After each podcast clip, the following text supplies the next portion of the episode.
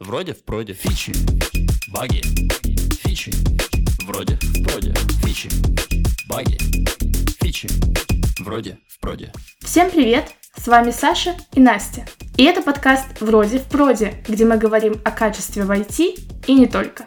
Всем привет! Здравствуй, Саша! И сегодня я здороваюсь не только с тобой, но и с нашим прекрасным гостем Артёмом Ерошенко. Как мы и обещали, периодически в подкаст к нам приходят замечательные специалисты, и Артём как раз-таки один из таких людей. Артём – специалист по автоматизации тестирования, основатель компании Cometa Software, один из разработчиков Allure, это довольно известный нам фреймворк для тестовых репортов. Кроме того, Артём более 10 лет занимается автоматизацией тестирования веб-приложений, и если вы были на таких конференциях, как, например, GazingBug, то вы 100% слышали его доклады. Мне кажется, они просто не оставляют возможности остаться без впечатления. Доклады замечательные. И поэтому мы втройне счастливы, что Артём сегодня с нами. Да, привет всем. Я очень рад присутствовать на таком замечательном подкасте. Спасибо, Саша, что позвала меня. Спасибо вам, дорогие зрители, что уделите мне сегодня немножечко времени, чтобы мы что-нибудь обсудили. В общем, я также бесконечно рад находиться с вами. Как хорошие хосты мы подготовились. И сегодня хотели бы тебя порасспрашивать про подход к автоматизации тестирования, который ты рассказывал в докладе «Сказка о потерянном времени». Нам было бы интересно более подробно узнать и про то, как в целом, ты считаешь, стоит организовывать процесс автоматизации в команде, и про то, есть ли какие-то альтернативные сценарии. Кроме того, конечно же, у нас есть холиварные вопросы, без них никуда, и будет очень интересно послушать твою позицию на их счет. Ну и в завершение мы попросим тебя... Спеть? Ну ладно, окей, как бы мы просто обсуждали до этого микрофоны, я рассказывал про то, какой замечательный микрофон у меня, и я думал, что меня все-таки попросят спеть, но да ладно, я что-нибудь поделюсь рекомендациями обязательно. Фичи, баги, фичи, вроде в проде. На самом деле, я была как раз на твоем докладе «Сказка о потерянном времени». У меня было потрясающее впечатление в плане того, что я супер не люблю ходить на конференции, потому что обычно я получаю оттуда очень мало полезной для себя информации. Но твой доклад мне понравился, потому что, во-первых, ты давала достаточно практические советы, типа делайте так, и будет норм. Вот. А во-вторых, потому что я с ними очень согласна, поэтому мне будет тяжело сегодня с тобой дискутировать, но я буду всеми силами пытаться. Я понял. То есть у нас плохого полицейского не будет сегодня или будет? Ну, в общем, посмотрим. Хорошо, я понял. Слушай, я знаю, что ты занимаешься консалтингом. Можешь ли ты рассказать про свои самые тяжелые случаи вот внедрения автоматизации, как раз то, о чем ты рассказывал в докладе? Да, у меня на самом деле, как это не глупо звучит, мне постоянно дают проекты, в которых надо навести порядок, и в целом я довольно часто просто все переписываю с нуля, поэтому, то есть у меня такой вот подход, я сейчас, наверное, о нем немножечко расскажу, то есть вообще, как бы, я не сторонник того, чтобы взять и перенести, все сломать и, как бы, построить что-то заново, но, к сожалению, на все проекты, на которые я прихожу, обычно очень мало полезного находится внутри кода. Поэтому практически все проблемы, проекты, которые я начинаю, они, уже проблемные, и о каждом из них можно рассказывать. Ну и, соответственно, какая у меня обычно стратегия? Мне все говорят, что, Артём, очень сложно взять и все переписать, это ж невозможно, это столько сил и так далее. Вот рассказываю такой первый советик, как я делаю. Я создаю параллельно второй репозиторий, и просто все новые тесты пишутся в новом репозитории. Если тест ломается в старом репозитории, мы чиним его в новый, чиним и сразу же переносим в новый репозиторий. И таким образом у вас, грубо говоря, на то, чтобы заменить технологии в проекте, уходит, практически ноль времени. То есть кто-то скажет, что, Артём, как же, там есть сопутствующий код, это там всякие опишные ручки, там подготовка данных и так далее. Все это можно очень легко вынести в отдельную, там модуль, отдельным артефактом его поставлять, подключать его в два разных проекта и так далее. То есть, но зачастую я переписываю практически все проекты с нуля. Ну и в качестве такого прям самого плохого проекта можно привести прямо первый, когда вот я начал заниматься консалтингом. Я пришел в проект, там было 300 тестов, и тесты все были написаны с помощью пейдж-объектов. И проблема у этих тестов была следующая. Когда падал один тест, сразу же падало 30%. И как бы я так посмотрел, такой, типа, с чем это может быть связано? И тут вот очень интересный паттерн, вот не все понимают, что такое PageObject. Суть в том, что программист, который использовал PageObject, он сначала сделал чеки внутри PageA. То есть у тебя PageObject, внутри там чек, там title, ну и так далее. Потом он понял, что он вроде как везде чеки использует, ну типа чек. И переназвал все просто чеком, просто чек. Ну, типа чек, не чек что-то, а просто self-check, типа PageObjects, проверь себя, условно говоря. А потом он подумал, что если у тебя есть элемент, который содержит в себе еще несколько элементов, то можно сделать один чек, который вызовет у всех чайлдов тоже чек. И получится, и как бы, грубо говоря, получается вроде как, ну, если вот рассмотреть это не предвзято, а просто рассмотреть, вроде как получается, ну, типа логично, что на вход можно подать какие-то данные, и он себя всегда будет проверять. И кажется, что ничего страшного нету, чтобы проверить, типа, всю логику на каждом этапе теста. Но это приводит к таким гроздям. И, собственно, когда я увидел, я как бы говорю такой, ну, типа, так вообще не делается, потому что там, ну, в тесте должна быть какая-то конкретная проверка, а не просто, типа, вот... Проверяем все просто во всех, короче, местах. Мы тогда почему-то очень много спорили, я даже не знаю, я как бы приводил тогда аргументы, ну, наверное, у любого там слушателя тоже будут аргументы за и против, но кажется, что такой подход, он не очень хорошо работает, потому что, ну, там, доверие к тестам очень маленькое, то есть вот еще раз говорю, если тест один падает, а из-за него падает сразу же там 30%, то как бы человеку будет сложно разбираться, ну, типа, с такими падениями. Ну и, соответственно, вот как бы рефакторить такие тесты практически невозможно, потому что они написаны типа действие, чек. И вот этот чек, в нем еще чеки, внутри них еще чеки, и, по сути, ты даже из сценария не понимаешь, ну, как бы, что там должно проверяться вообще, потому что там в конце просто вызывается чек. Ну и, соответственно, вот в этот момент первый раз я применил вот этот подход, когда мы все переписали. В результате эти 300 тестов, они превратились у нас в 1500 тестов, и, как бы, по стабильности эти тесты, ну, как бы, мы там... внедрили следующее. Это я рассказывал про этот подход в докладе «Простота, доверие, контроль». То есть вот там вот ровно про этот подход. Как я все отрефакторил, на что я обращал внимание и так далее. Но если коротко, мы все длинные сценарии превратили в короткие. Мы все данные начали подготовить через API. Мы договорились с разработкой, чтобы они добавили ссылки на короткие ссылки на страницы. То есть если есть какая-то форма, то мы как бы на нее попадаем практически всегда по короткой ссылке. Ну, типа там с айдишником договора и так далее. То есть, типа, может быть, даже пользователь туда попасть не может, но тесты все такие атомарные были.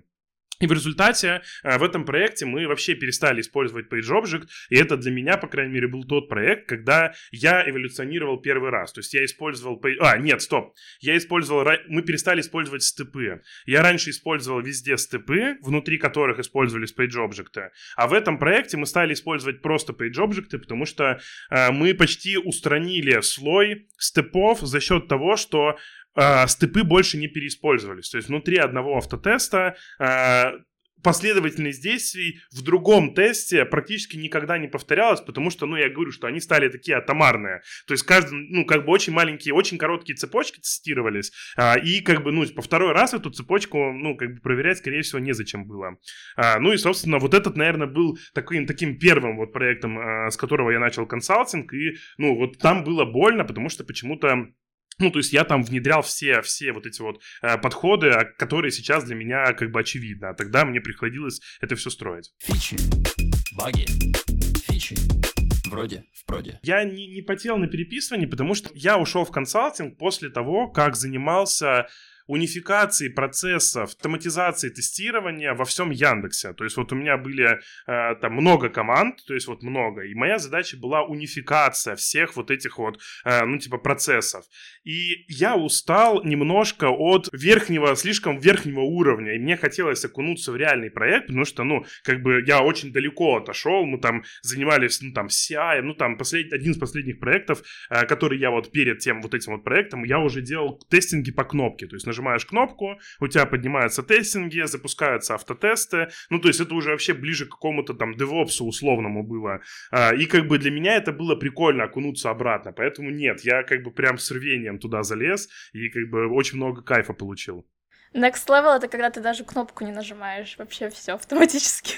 Да, но вот я говорю еще раз, это же был 2016 год, 2017 год, то есть вот я говорю, я там в Райке рассказывал этот рецепт приготовления облачных тестингов, тоже можете найти доклад на YouTube, и я там рассказывал про облака, про докер-контейнеры, про то, что ты кнопочку нажимаешь, у тебя прям ансиблом раскатывается как бы тестинг, ну то есть тогда как бы это было прям вообще модно, то есть типа тогда такого не было нигде, как бы, а мы уже это внедряли у себя на проектах. Это было, ну, типа, дико интересно. Но я говорю, что это была такая сторона вбок. То есть, ну, оно не про автоматизацию тестирования, это про автоматизацию процессов. Процессов, да. Это, тут должен быть плаг-плаг, потому что ты говоришь, тогда этого не было нигде, ну и сейчас этого практически нигде нет.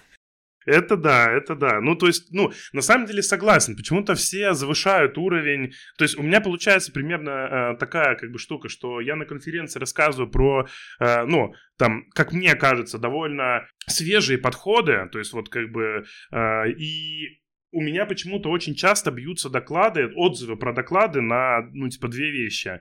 Первые ребята говорят, что, типа, да, блин, это уже везде есть, и я до сих пор не понимаю, где это везде, потому что, ну, как-то я не видел это прям повсеместно. И вторые говорят, что это какой-то космос, как бы, и, как бы, такого нигде нет вообще. Ну, то есть, типа, то, что ты говоришь, оно, типа, нигде нет. И я никак не могу понять, типа, а где же я тогда нахожусь? Ну, потому что, как бы, вроде как это моя как раз задача, типа, из нигде нет сделать, чтобы оно было везде. В общем, да, плаг-плаг, это принимается. Фичи, баги, фичи, вроде в проде. Ты начал упоминать такие конкретные, как подходы, best practice, да, делай это, будет классно. Можешь ли ты составить прям how-to такой пошаговый, что нужно сделать? Ну, давай первый кейс будет, когда у нас есть возможность выстроить тестирование на проекте с нуля. Да, у меня, наверное, есть how-to такой, но он включает в себя много аспектов. Я последнее время думаю над табличкой. Это будет прикольная табличка. Я поспойлерю немножко. В табличке хочу сделать там true-false и там циферки от 1 до 10,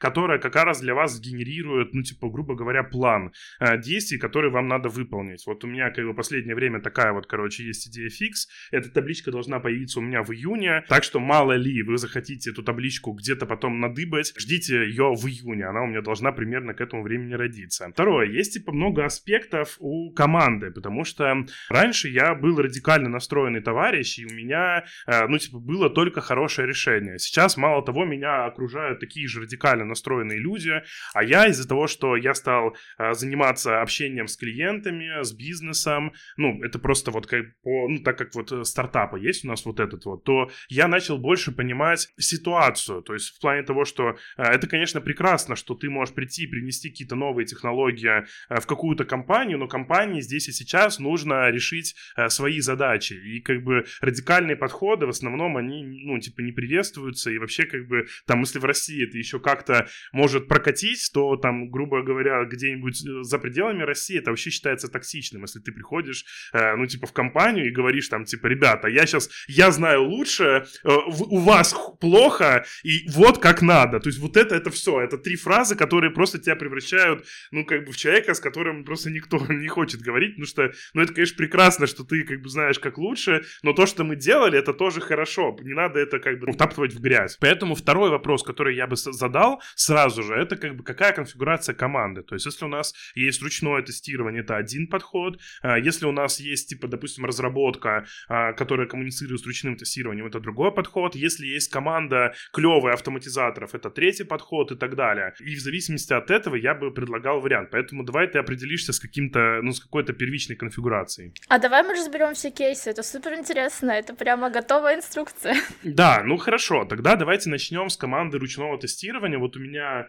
есть, ну, как бы проект, которым я сейчас занимаюсь, и задача мне ставилась примерно так. Эта задача поставилась мне где-то в апреле прошлого года. И как бы задача получилась примерно такая, что была команда ручного тестирования, она состояла из 2 или 3 человек. Там была девушка очень реально толковый лидер, лидер в плане того, что она могла в любой отрасли, в любой сфере, она была бы хорошим сотрудником, которым на хорошем счету. Она умеет критиковать себя, она умеет понимать, как она поступает правильно, она умеет вовремя задать вопросы. В общем, очень-очень-очень толковый сотрудник. И Задача была такая, что компания не хотела нанимать автоматизаторов сбоку, потому что непонятно, как их проверить. Нету ни одного человека, который может проверить автоматизатора сбоку.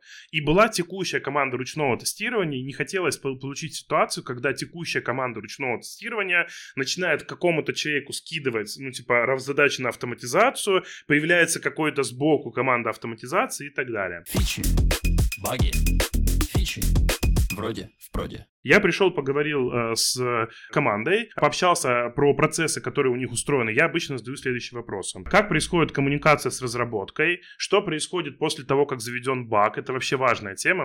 Если тестировщик знает и очень подробно рассказывает про то, что происходит после того, как заведен баг, это все. Это сразу же показывает уровень коммуникации. Если человек говорит о том, что я потом проверяю его, просто баг, я создал, а потом я его проверяю, то это значит, что, очень большая, разница. Если он говорит о том, что, мы обсуждаем этот баг, мы, с менеджерами принимаем решения, и так далее. Если рассказывает много стадий, это значит, что команда очень сплоченная и друг друга поддерживает. В общем, мы поговорили с ними и приняли решение просто делать из текущих ручных тестировщиков автоматизаторов. И, собственно, занялись этим процессом. Взяли условно дополнительного человека, который я там выступал как консультант, то есть я там не фулл-тайм, это чисто обучение и так далее. Взяли одного человека автоматизатора просто сбоку, чтобы он проложил канву, то есть и выстроили процесс следующим образом.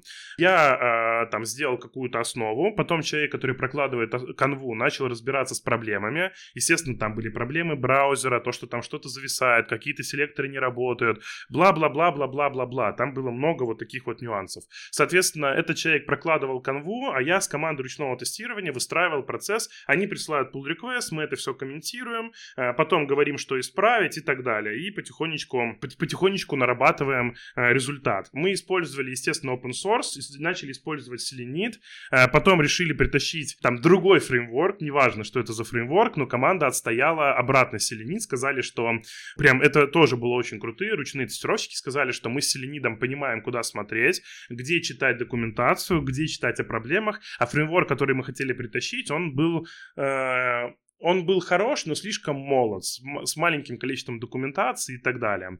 Это не атлас. Мало ли у кого-то возникнет, эта мысль. Просто был такой эксперимент. В общем, я очень обрадовался, когда они защитили Selenide. Мы на нем продолжили дальше программировать. В целом, как по мне, Selenide очень хороший фреймворк, действительно, для старта. И кроме него больше ничего не надо. Единственное, что мы туда добавили, это Quality плагин. Gradle Quality плагин. Посмотрите на него, он весь код приводит, это набор плагинов CheckStyle, PMD и все, чтобы ты запустил команду, и он тебе сказал: неправильное форматирование, неправильная скобка, тут на 0 делить нельзя, тут private static, неправильно, порядок, тут надо camel кейсом писать, тут понимаете, да, все проблемы, которые у ручных тестировщиков, они будут на постоянке, потому что это прям у них будет, проблема. Мы все это спрятали в этот плагин. Я, кстати, предложил другой плагин, то есть они определились с этим плагином, я им как альтернативу предлагал другой плагин, по-моему, он называется Prettier. Это очень прикольный плагин для JavaScript, он появился именно для JavaScript, который умеет фиксить эти проблемы. То есть он не только говорит о проблемах, а ты просто нажимаешь сочетание клавиш, и он тебе фиксит твой код. То есть он прям его причесывает, и его прикол в том, что он не только подсвечивает проблемы, а фиксит их. Но там была проблема в том, что у этого Prettier плагина есть Java-имплементация, и эта Java-имплементация имела стилистические шаблоны, несовместимые с IDE, с IntelliJ идеей. И, соответственно, мы от него отказались, потому что, не очень удобно, что идея по одному подсказывает. Я знаю, что ее можно настроить, но мы подумали, что эфорты на эту настройку будут дольше, что мы всем будем объяснять, что, там надо дефолтные настройки идеи изменить и так далее. Это второй плагин, который мы использовали. Собственно, мы так прожили где-то за 4 месяца. Ребята уже полностью автоматизировали все самостоятельно.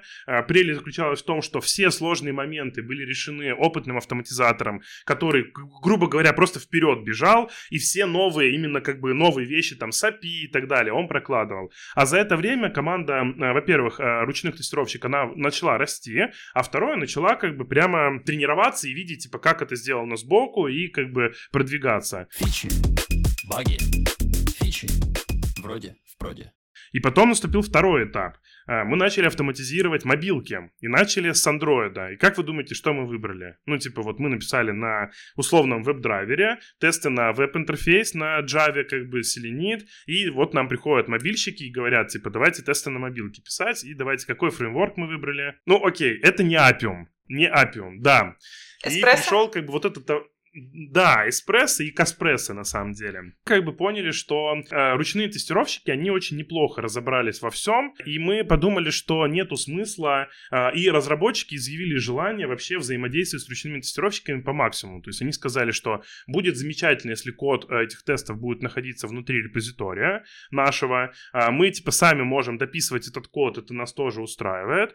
И, соответственно, я подумал, я когда прихожу в консалтинг, я первый вопрос, который задаю, ребята, что вы будете делать, когда я уйду? То есть у меня нету желания с вами работать, больше года я очень редко работаю, потому что, я уже ничего не могу привнести. Все, что я могу привести, это довольно за короткое время, оно все решается. Соответственно, я подумал, что вместо меня надо будет либо нанимать какого-то, инженера, чтобы поддерживать Appium, это на самом деле, мы знаем, что это непросто. Все равно в результате. Разработчики с Appium не будут разбираться, вы тоже это, наверное, понимаете, что они не будут каким-то third-party инструментом пытаться что-то делать. Может быть, они как-то попытаются, но маловероятно. В результате мы приняли решение делать на Kaspresso, и тоже все заавтоматизировали, и ребята тоже начали делать pull-реквесты там. И теперь мы делаем третью штуку, которую мы автоматизируем, это iOS-приложение, и там мы используем Swift.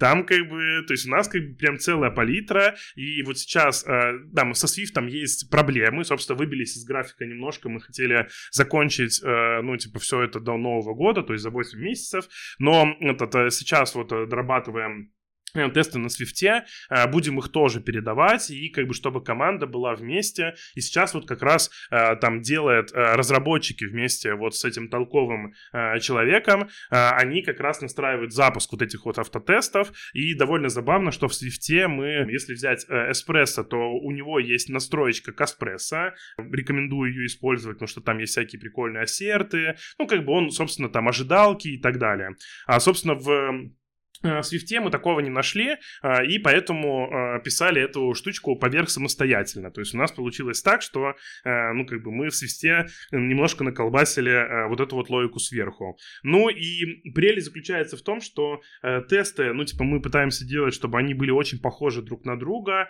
И из преимуществ, то, что самое простое, то, что больше всего распространено, это Selenide. Он остается на поддержке тестировщиков, и они с ним работают. Тут все хорошо. Тесты на Espresso они пишут вместе с разработкой, и там вот этот процесс, будет идти, там тесты действительно будут дальше писаться вместе, там, условно говоря, моя компетенция там не нужна, то есть, если я оттуда уйду, они решат эти вопросы, потому что разработка квалифицированная. И тесты на iOS-приложения тоже, скорее всего, будут такие, за них я пока не могу сказать, потому что, оно идет немножко более со скрипом, нежели чем хотелось бы. Оно немножко вот такое. Поэтому, если говорить про команду из ручных тестировщиков, мне постоянно говорят, что ручные тестировщики, да как они там чему-то научатся, вообще не было никаких проблем, то есть я ни разу у них не встретил это язык программирования, что-то там непонятно, задам вопрос, разберусь, поэтому для... если небольшой уровень знаний в команде про автоматизацию тестирования, то мне кажется, вполне неплохой вариант это взять консалтинг. Я не предлагаю свои услуги, я говорю еще раз, это не цель. Я просто говорю вам, как это будет, насколько это может быть выгодно. Что вы можете взять консалтера, потому что он стоит недорого, посмотрите на YouTube. Вот кто понравился на YouTube, вот тот того и возьмите, кто что-то рассказывает, то, что ему нравится, который человек обязательно, у которого есть профиль конференции и так далее, потому что, по крайней мере, он за свою репутацию будет держаться и, не сбежит, потому что я знаю, ко мне обращаются люди, просто что мы наняли человека, и он куда-то делся, это меня, конечно, удивляет, но вот такие люди бывают. И второе, у этого человека можно просто попросить человека, который будет прокладывать, путь, потому что Это уже будет просто опытный автоматизатор, и как бы у вас на сервисе будет всегда много каких-то мелких проблем, которые надо решать. И к ним просто подключаете ручных тестировщиков, которые хотят, и у вас полноценная команда вырастает за 8 месяцев. Ну, типа, вот я вам назвал, ну, типа, тесты, которые ребята пишут, это тесты на Selenide и тесты на Kaspresso. Кажется, что это совсем немало. То есть они прям симуляторы запускают. Ну, то есть, типа, у них вот весь этот, как бы, вот эта вся штука. Прям на локальном компьютере все гоняется. Ну, естественно, им типа сейчас дается немножко тяжелее, чем, допустим, там нам, автоматизаторам, которые привыкли. Но в целом это все решаемо. Ну вот одна из конфигураций. Фичи, баги, фичи, вроде в проде. Да, спасибо большое. Слушай, мне кажется, для самих людей, которые предлагают такой консалтинг, и такие челленджевые задачи очень интересные, типа попробовать изменить все. Да, такую задачу, это 100%. Для меня это была задача, то есть она как бы у меня прям со звездочкой стояла, и как бы, собственно, то есть я ее взял ровно, потому что передо мной поставили вот именно такую задачу. Ну, и я в целом пытаюсь выбирать обычно задачи, которые вот, да, где надо что-то, ну, как-то вот нестандартно подойти к этому вопросу. Да, я понимаю, это очень круто, приходите к нам с задачами, будем ставить челленджи перед собой. Слушай, я хотела задать тебе вопросы, во-первых, касаемо вот обучения вообще мануальных тестировщиков. Да, ты рассказал, все круто, и, конечно же, тебе скажут, что вот на самом деле все не так просто. Ну, например, вот я обучаю ребят с нуля автотестировать, и вот те люди, которые вообще никогда в жизни не программировали, для них писать тесты, это достаточно сложно. Причем, если мы не говорим не о том, что типа ты берешь Selenide и полотно такое пишешь, где ты селекторы находишь, а то есть там с использованием каких-то паттернов проектирования, конфигурируемых так, чтобы мы могли с разными браузерами запускать настройки, вот это все. То есть каким образом ты это компенсируешь? Ну, вот я говорю, что оно компенсируется обычно тем, что я создаю структуру тестов полностью, и они ни про что не думают, то есть они пишут тесты сверху вниз, и по сути как бы их написание тестов заключается в том, что они в правильном порядке вызывают методы Selenide, которые привязаны к page object, то есть если посмотреть на мои тесты, то там будет написано, грубо говоря, страница, большой элемент, элемент поменьше, клик. Большой элемент поменьше, send keys. Большой элемент поменьше и так далее. Какие проблемы на практике возникают? Например, возникает проблема со всякими заполнениями форм. Ну, потому что тут уже надо подойти более творчески. То есть у тебя параметризованный тест, надо, грубо говоря, заполнить форму разными способами и получить какой-то разный ожидаемый результат. И у них в голове, как бы, грубо говоря, ну, типа, что, ну, как бы, это же, типа, параметризованный тест, либо наоборот, они, ну, короче, проблема заключается в том, что они не всегда правильно понимают вот принцип параметризации и его используют зачастую наоборот. То есть там, где параметризацию не надо использовать, они ее используют. А там, где не надо, ты приходишь такой, как бы, так, а зачем тут параметризация? Ну, это же одно и то же. Ты говоришь, ну, это похоже на одно и то же, но это не одно и то же. И так далее. То есть они там, например, ну, там, действия формы могут засунуть, типа, в параметры. Типа, что, ну, в общем, ответ примерно такой. На мой взгляд, когда,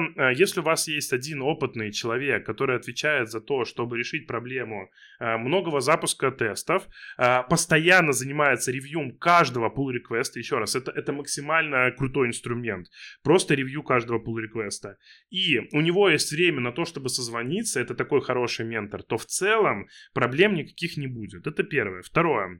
Мне кажется, что у тестировщиков, которые хотят заниматься автоматизацией, есть два лагеря этих тестировщиков. Те, которые это делать хотят, и те, которые это делать не хотят, но почему-то делают.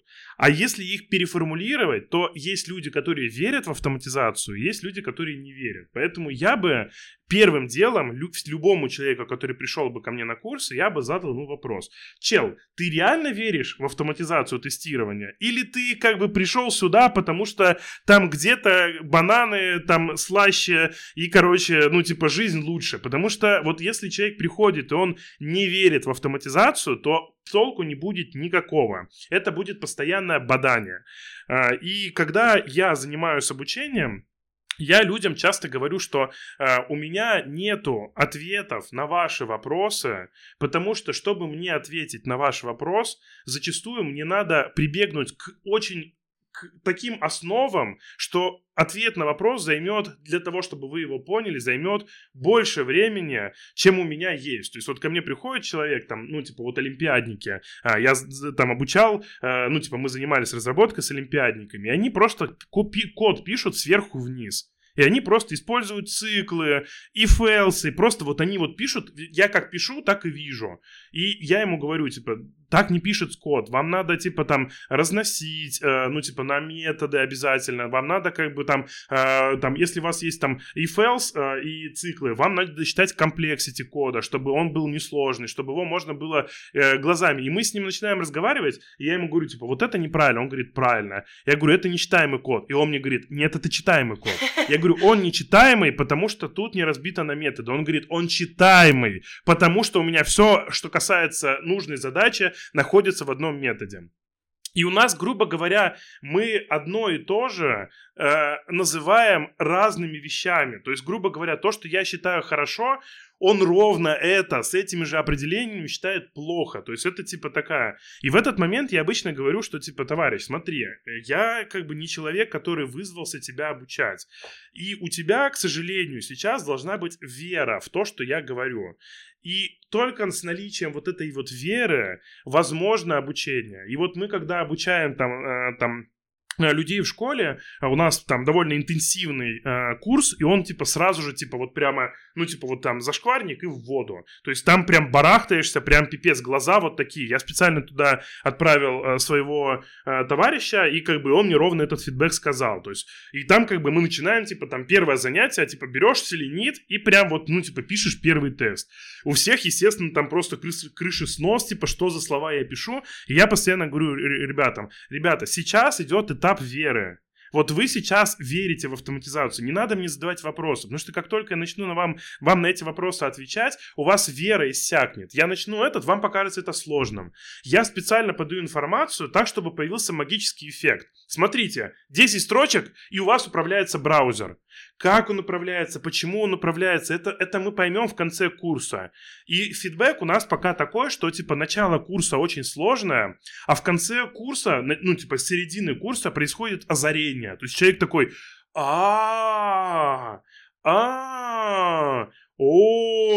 и вот эти вот А и О, которые как бы их нельзя пройти, если мы от них откажемся, то курс будет слишком скучный, от него пропадет вау-эффект, но при этом я как бы уверен, что мы эту, ну типа информацию добьем.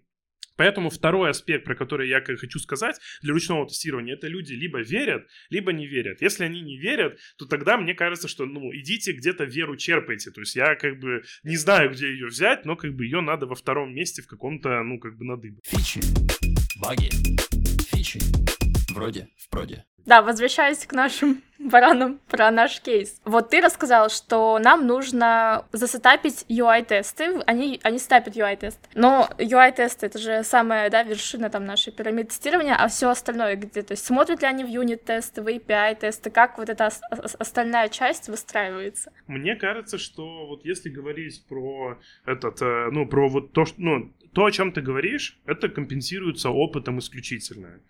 Если любому человеку, то есть вот, ну, там, сеньоры, вот эти сеньоры-тестировщики, которые пишут там веб-тесты, ну, понимаете, да, что как бы это как минимум, ну, типа, не сеньоры, то есть это как бы и отличает там человека опытного от неопытного, то, что, как бы, то, что я говорю, это называется набор опыта, и меня иногда, ну, как бы удивляет, когда ко мне приходит, например, какой-нибудь, то есть вот пример приведу, то есть эти типы тестов, они есть, но когда у тебя нет опыта, ты их нормально не организуешь. Поэтому сиди, пиши веб-тесты, потому что они принесут максимум пользы. Если говорить про твой подход, есть два подхода к автоматизации тестирования. Первое – автоматизация тестирования, и второе – автоматизация ручного тестирования. Это вот, ну, типа, два принципиальных подхода. Если заниматься автоматизацией тестирования, то мы делаем все по-другому. Мы, вполне вероятно, даже не занимаемся разработкой веб-тестов. Если мы занимаемся автоматизацией ручного тестирования, то это совершенно другая работа. То есть, как бы, смотря какую задачу вы решаете. На новом проекте, скорее всего, вы будете заниматься автоматизацией тестирования, потому что у вас еще мало тестировщиков, вам не надо решать проблему того, что их, типа, скоро станет 50, 50 и так далее. А если вы находитесь в проекте, в котором типа 30 ручных тестировщиков, то вам, скорее всего, надо заняться сначала автоматизацией ручного тестирования. И как только ручное тестирование перестанет проходить регресс, потому что это вполне себе экономия, вы можете заняться следующими задачами и оптимизировать тестирование, которое вы уже построили. Можете ли вы сразу же сделать оптимальное тестирование? Все зависит от вашего опыта. Что такое опыт? Приходишь в проект и видишь, как человек на спринге разрабатывает сервис заглушек, который использует в своих автотестах. И он говорит о том, что он сеньор. Я в этот момент говорю, что он джуниор. То есть все, вот как бы критерий. Почему? Потому что он занимается не автоматизацией, то есть он занимается разработкой. Он как бы сидит и как бы погружается в другие вещи. Приходишь в проект и видишь, что у него там веб-тесты написаны на там Java, API-шные тесты он начинает писать на Kotlin, а новые какие-то тесты он уже типа там вообще экспериментирует с какой-нибудь условной Гошкой или JavaScript. Он говорит, что он сеньор, потому что у него богатый опыт, и это правда. Я говорю, что это джуниор. Просто потому, что сеньора в тестировании от джуниора отличает не знание технологии. Сеньора от джуниора отличает именно процессы. То есть ты умеешь строить процессы или не умеешь строить процессы. Первое, на что стоит обращать внимание, это совершенно не тесты. Я об этом, собственно, и рассказывал, в докладе «Сказка о потерянном времени», что первое, на что стоит обращать внимание, это кто вашими тестами пользуется. Как они написаны, это вторично. API-шные там тесты, вебные тесты, юнит-тесты, вообще вторично. Кто пользуется вашими тестами? Если вашими тестами пользуется разработчик, вы идете и делаете тесты удобными для разработчиков. Если ваши тесты пользуются там менеджеры, аналитики и так далее, вы делаете тесты для аналитиков. Это первое. Вторая стадия – это стадия доверия тестам. То есть вы определили, кто пользуется, и тут определяете способ их написания. Еще раз, для ручных тестировщиков вы будете одни тесты писать, а для разработчиков будете писать совершенно другие тесты. Второе это доверие к тестам. Разработчики будут доверять одним тестам, тестировщики будут доверять другим тестам. Это разные, опять же, тесты. Разработчики будут доверять тестам, в которых все в заглушечках, которые проверяют нужную часть, которые такие маленькие и клевые. А тестировщики этим тестам доверять не будут с большой вероятностью, потому что им надо проверить систему целиком. Они скажут: ой, что-то вы там назаглушили всего, ой-ой-ой-ой, сейчас я пойду. А если они найдут хотя бы один раз баг, который пропущен из-за того, что вы там всего назаглушили, все, считайте, доверие максимально потеряно, и вы находитесь, в разных, таких вещах. Поэтому, если говорить про всякие типы тестов, там тоже появляется много вопросов. И надо обязательно отвечать на них перед тем, как вы начинаете погружаться в этот процесс. Поэтому пирамида и это все, это вторично. Но можно про это порассуждать. Фичи, баги, фичи, вроде в проде. Ты говоришь каждый раз доверие, и у меня мой рациональный ум, он трещит. Сначала он на вере немножко трещал, теперь на доверии потрескивает, потому что что ты имеешь в виду под доверием? Кажется, что здесь вопрос осведомленности, то есть я знаю, как устроен юнит-тесты, потом сверху у меня, пусть они на заглушках тестируют какую-то маленькую часть, окей, дальше у меня идут интеграционные тесты, они тестируют уже взаимодействие, как раз эту интеграцию, окей, то есть если я осведомлена, как это происходит, если я знаю, что это мне гарантирует одно, это гарантирует другое, связь всего этого гарантирует третье, то у меня есть четкое понимание, что это работает так. Да, ты просто рассказываешь про систему, в плане того, что ты сейчас говоришь про то, что тебе понятно, а я тебе говорю про то, что представим, что есть, допустим, автомобиль. И ты сейчас хочешь на этом автомобиле поехать за 50 тысяч километров. Такой у тебя трип. Вот давай подумаем, ты сейчас на машине хочешь доехать до офиса, уровень доверия, и второй уровень доверия про машину осведомленности, как ты говоришь, если ты хочешь проехать 50 тысяч, а если это самолет. Грубо говоря, если ты понимаешь, допустим, у меня страх самолетов, я боюсь летать, то есть у меня там не панический страх, но какой-то страх есть. Я знаю, как работает самолет, но страх у меня есть. То есть, типа, грубо говоря, это называется «я не понимаю, как это устроено внутри». Если бы мне нарисовали картинку, в которой просто было бы видно, как из самолета, из попы вот так вот выстреливает, короче, бокс, в котором находятся люди, раскрывается вот такой вот парашютик, и он так, типа, чик-чик вниз, как на картиночке. Этот, я бы сказал, вот теперь у меня есть доверие. Вот это и есть доверие. Это не означает, что ты знаешь, как это работает механически. То есть, мне совершенно без разницы, что там сработает вот этот эффект и так далее.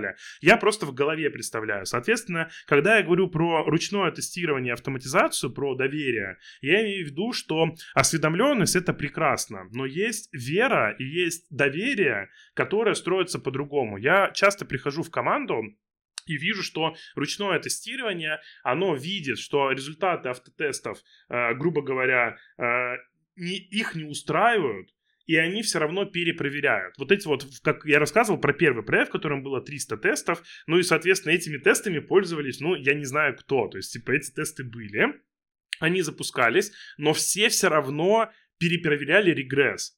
После того, как мы их переписали, мы сделали так, чтобы в каждом тесте был очень понятный сценарий. Мы очень много времени проработали на то, что только ручные тестировщики анализируют проблемы. Никакой автоматизатор никогда не подходил ни к какому автотесту. Помочь разобраться с проблемой – окей, но анализировать результаты автотестов – никак. Мы потратили много времени на то, что ручные тестировщики говорили, что им непонятно в сценариях наших автотестов. Мы потратили много времени на то, чтобы они понимали, как работает кнопка, что такое запуск автотестов, как запустить группу автотестов и так далее. И мы очень много времени потратили на то, чтобы заказчик автотестов, мы называем это автоматизация как сервис. То есть, и чтобы заказчик полностью оценил и погрузился в этот инструмент. И только после этого возникает доверие, и они говорят, что, типа, например, доверие — это означает, что ты приходишь к людям, к ребятам и говоришь, там, как вы используете автотесты? Они говорят, мы запускаем автотесты, и мы не проверяем регресс никогда. И тут же любой ручной тестировщик вот сразу же придет и скажет, и даже новые фичи, и даже, и 50 даже, и они скажут «да». И их тестировщик скажет, ну это же может привести к ошибке. Он скажет «да». Но мы принимаем эти риски. И вот это и есть доверие. То есть, типа, когда человек безапелляционно заявляет, что я вот этим автотестам доверяю, я в них разбираюсь, как я говорю, если вот мне покажут вот это вот выстреливание, я скажу, блин, ну я вот этому парашютику доверяю, ну, то есть, у меня вот как бы, ну, у меня нету, и даже если он пару раз глючит где-нибудь, и даже я увижу, что, типа, что-то там пошло не так и так далее, то я все равно этому механизму доверяю, он мне понятен. И после этого я скажу, типа, я вот хочу вот в самолетах с этим механизмом летать, в других я не хочу летать. И именно вот это называется доверием, а не понимание того, что опишный запрос выполняется вот таким вот способом. Это слишком маленькая вещь. Ну, то есть она никого не впечатлит. Я поняла, что тут, видимо, просто разница майндсетов, потому что я как раз, как автоматизаторка, не доверяю людям, а доверяю коду, наоборот. Да, это ты, вот ты прям на 100%. То есть, еще раз, это не разница майндсетов моего с твоим. Это то, что я постиг, пока занимался консалтингом, что на самом деле доверия нету, ну, как бы, грубо говоря, сейчас идет тренд автоматизации, но если вы поспросите людей, которые взаимодействуют с автоматизацией, понимают ли они и доверяют ли они автоматизации, вот тут вот возникнет много вопросов. Вот я вас прям, ну, как бы, идите спросите. В общем, людей, которые не автоматизируют, но имеют дело с автоматизацией, вот послушайте их ответы. Они могут вас удивить прям вообще пипец. Фичи, баги, фичи, вроде в проде. На этом мы завершаем первую часть нашего интервью с прекрасным Артёмом Ерошенко и предлагаю продолжить беседу в следующем и дальнейших выпусках. Это был подкаст «Вроде в проде», и с вами были Саша и Настя. Пока-пока.